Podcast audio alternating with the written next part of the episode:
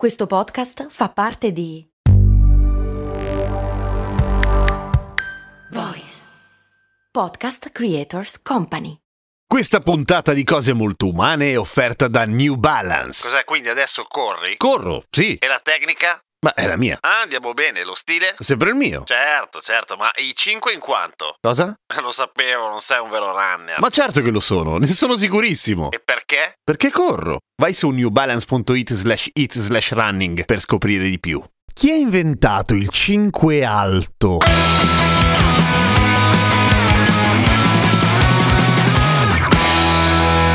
Ciao, sono Giampiero Kesten e questa è Cose Molto Umane, il podcast che ogni giorno, sette giorni su sette, ti insegna qualche cosa o te ne racconta una, te, te la spiega, insomma, si insegna a volte una parola grossa. Però, insomma, vi sarete sicuramente chiesti centinaia di volte al giorno chi ha inventato il cinque alto come saluto. Non l'avete fatto?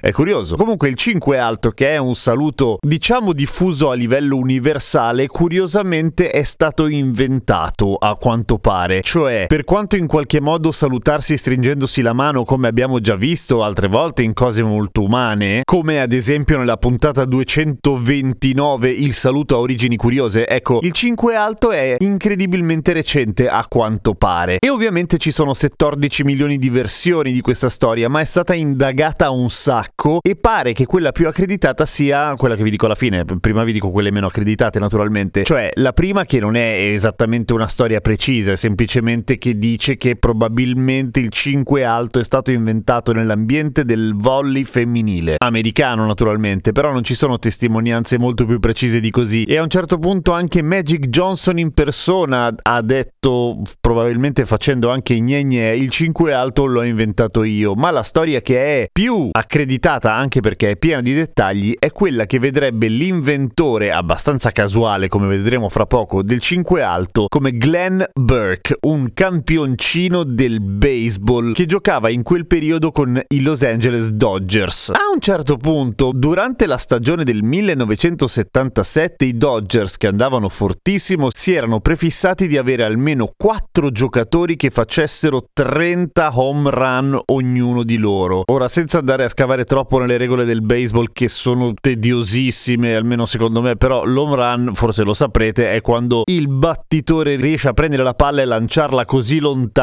che riesce a farsi il giro di tutte le basi passeggiando, bevendo un tè, fischiettando con tutta calma, perché tanto la palla agli altri col cazzo che la recuperano. Ecco, a un certo punto Dusty Baker fa il suo trentesimo home run e quindi fa il giro delle basi per salutare tutti i suoi compagni, quando a un certo punto si ritrova nella posizione di essere con una mano alzata, con il palmo in avanti e nelle vicinanze del suo compagno di squadra Glenn Burke, il quale istintivamente quello che fa è estendere la mano e dargli il cinque. Punto. Era il due ottobre del millenovecentosettantasette, per cui abbiamo anche una data di nascita. La cosa di per sé, apparentemente senza alcun interesse, perché oggettivamente chi se ne sbatte, venne immortalata in un sacco di foto e nel giro di un paio d'anni era diventato il saluto ufficiale dei Dodgers, per cui un vero fenomeno culturale, un vero e proprio meme per certi versi. Ma la storia non finisce qua e diventa molto interessante a scapito del povero Glenn Burke, cioè il vero inventore del cinque alto, che a questo punto, essendo un bravissimo giocatore e oltretutto l'inventore del saluto ufficiale dei Dodgers, che quindi li avrebbe portati immediatamente alla fama mondiale, come sto contribuendo a fare anch'io adesso naturalmente, poteva essere l'eroe della squadra, se non fosse che aveva un terribile difetto per essere un atleta nel mondo sportivo: era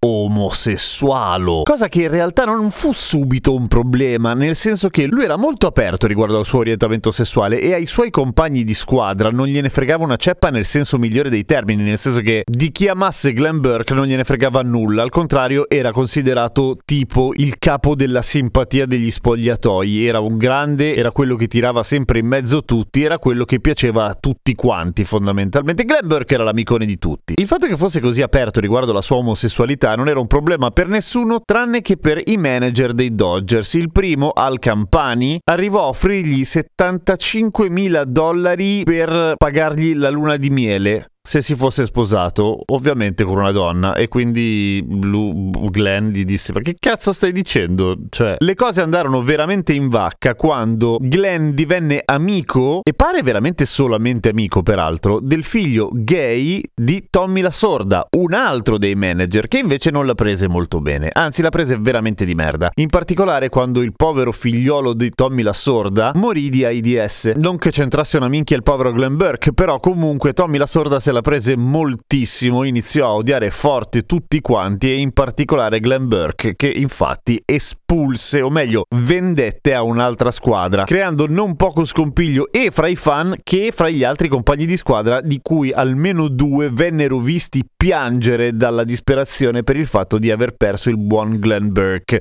che andò invece agli Oakland Athletics, una squadra molto più sfigata, dove dall'allenatore venne così accolto e presentato agli suoi compagni di squadra, fondamentalmente presentandolo con la parola che inizia con la F, che non starò qui a ripetere. I compagni lo trattarono di conseguenza, con un rispetto che boh, si dà a un panettone di cemento più o meno. Facevano robe tipo uscire dagli spogliatoi quando si faceva la doccia lui, eccetera eccetera eccetera. Insomma, Glenn Burke non, non finì bene la sua carriera sportiva, la finì veramente di merda. Andò a San Francisco, dove divenne giocatore di softball, poi venne investito dalla macchina, si ruppe una gamba a un piede, non poté più giocare, diventò tossicodipendente, nel novantaquattro morì di AIDS. Una, una finale veramente impietosa e veramente di merda, povero Glenn Burke, che però a San Francisco era stato per un breve periodo, se non altro abbastanza, il poster boy della comunità L G B T Q plus, presso la quale per un po' di tempo si diffuse moltissimo il cinque alto come saluto della comunità L G B T Q plus, peraltro, ma durò poco, nel senso che era una, effettivamente una cosa così diffusa che semplicemente non rappresentava più nulla, perché rappresentava fondamentalmente tutti quanti. Ora,